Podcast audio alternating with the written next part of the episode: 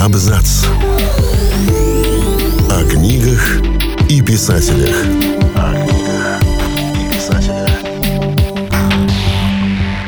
Всем привет, я Олег Булдаков, и сегодня я расскажу вам о том, почему советские власти были против сказок Чуковского.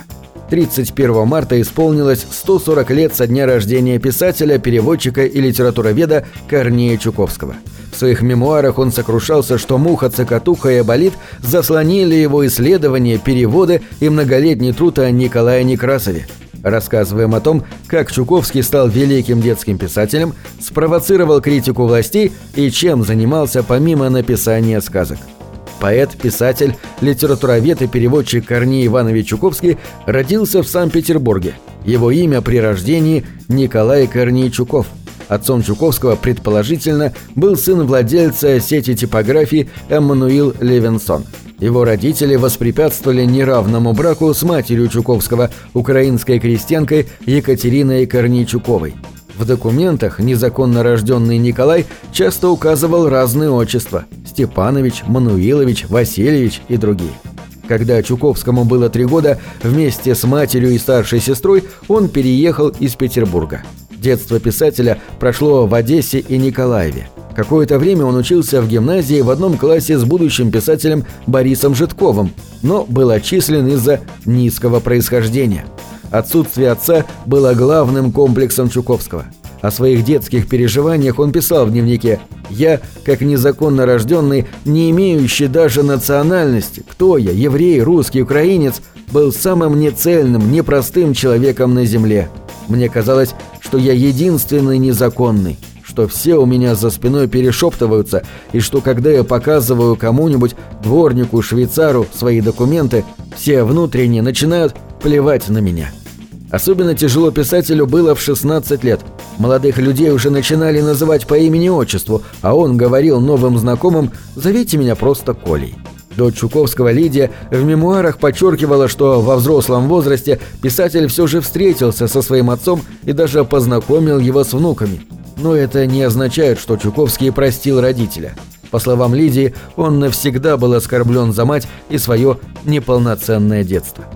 В начале литературной деятельности Корнейчуков взял псевдоним Корней Чуковский с фиктивным отчеством Иванович.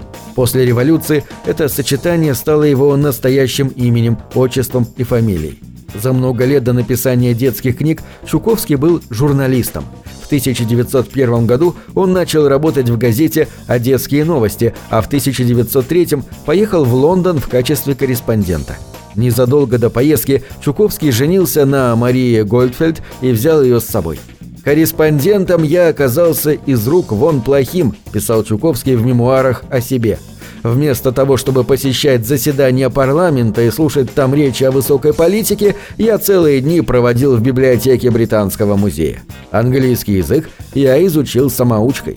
По словам Чуковского, газета перестала печатать его письма из Лондона, далекие от злободневной тематики.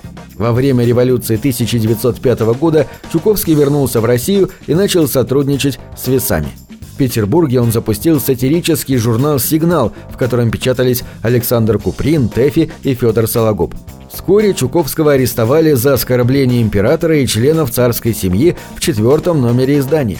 За оскорбление власти предусматривалось наказание до 8 лет каторги. Его адвокат сумел добиться оправдания писателя.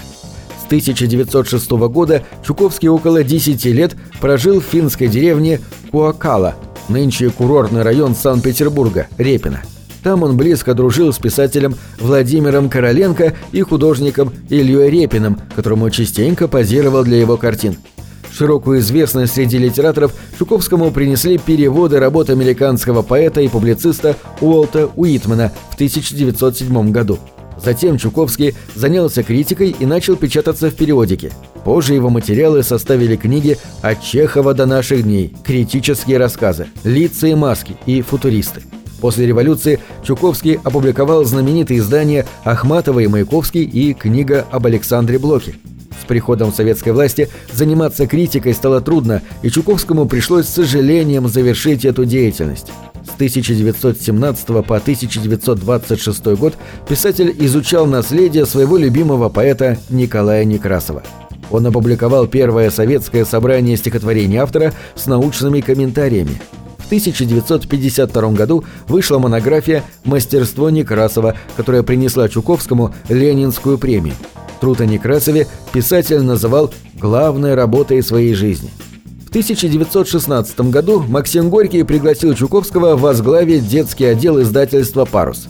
В то же время писатель сам начинает работать над детскими стихами, а позже переключается на прозу. Писать сказки он начал для своей младшей дочери Марии, которую называл «Мурочкой». Девочка, прожившая всего 11 лет, стала героиней сказок «Закаляка», «Чудо-дерево» и других. В 1932 году в «Пионерской правде» была опубликована автобиографическая повесть Чуковского «Солнечная» о детях-пациентах противотуберкулезного диспансера в Алупке, где умерла Мурочка. Огромную известность и любовь нескольких поколений принесли Чуковскому его стихотворные сказки. «Я написал 12 книг, и никто не обратил на них никакого внимания. Но стоило мне однажды написать, шутя, крокодила, и я сделался знаменитым писателем. Боюсь, что крокодила знает наизусть вся Россия. Боюсь, что на моем памятнике, когда я умру, будет начертано «Автор крокодила», — иронизировал он. Дети были в восторге от творчества писателя, но власти жестко критиковали его за безыдейность и формализм, используя термин «чуковщина». В 1928 году заместитель комиссара просвещения РСФСР Надежда Крупская опубликовала в «Правде» разгромную статью о крокодиле Чуковского. «Такая болтовня – неуважение к ребенку. Сначала его манят пряником, веселыми невинными рифмами и комичными образами, а попутно дают глотать какую-то муть, которая не пройдет бесследно для него. Я думаю, крокодила ребятам нашим давать не надо», – заявила Крупская. Травлю Чуковского поддержал журнал «На литературном посту», в котором также вышла статья с критикой его произведений. Чуковский писатель буржуазного направления, но почему до сих пор так бесконтрольно в таком большом количестве издаются и продаются его книги, говорилось в материале. И Чуковского перестали издавать, а остатки тиражей в магазинах, складах и библиотеках списали как макулатуру. От писателя требовали публичного ответа на критику и раскаяния в своей деятельности. Он признавал, что в те годы испытывал острое недовольство собой и своей литературной работой, после чего засел за многолетний труд о Некрасове. Написание сказок он прекратил на 13 лет. В 1928 году Чуковский стал первопроходцем в изучении детской лингвистики и написал книгу «Маленькие дети», позднее получившую название «От 2 до 5». С началом войны писатель с семьей был эвакуирован в Ташкент, где в 1943 году вышла его книга «Адалеем Бармалея». В 1962 году Чуковский выпустил книгу «Живой как жизнь», посвященную развитию русского языка, культуре речи, мнимым и подлинным болезням слов. В том же году Оксфордский университет присудил ему почетное звание доктора литературы. Для получения этого звания Чуковский вернулся в Англию через полвека после предыдущего визита и провел там весь май.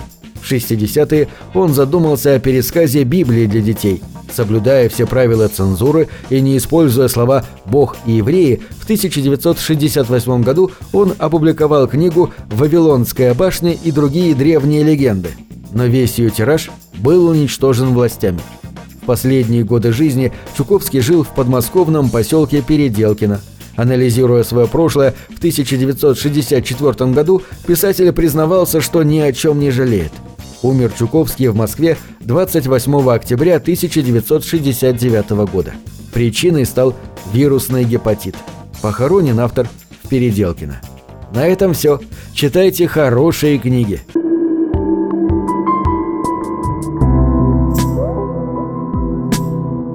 Книги – это двери, что выводят тебя из 4 стен. С ними ты проживаешь другие жизни, а свою умножаешь в 1000 раз.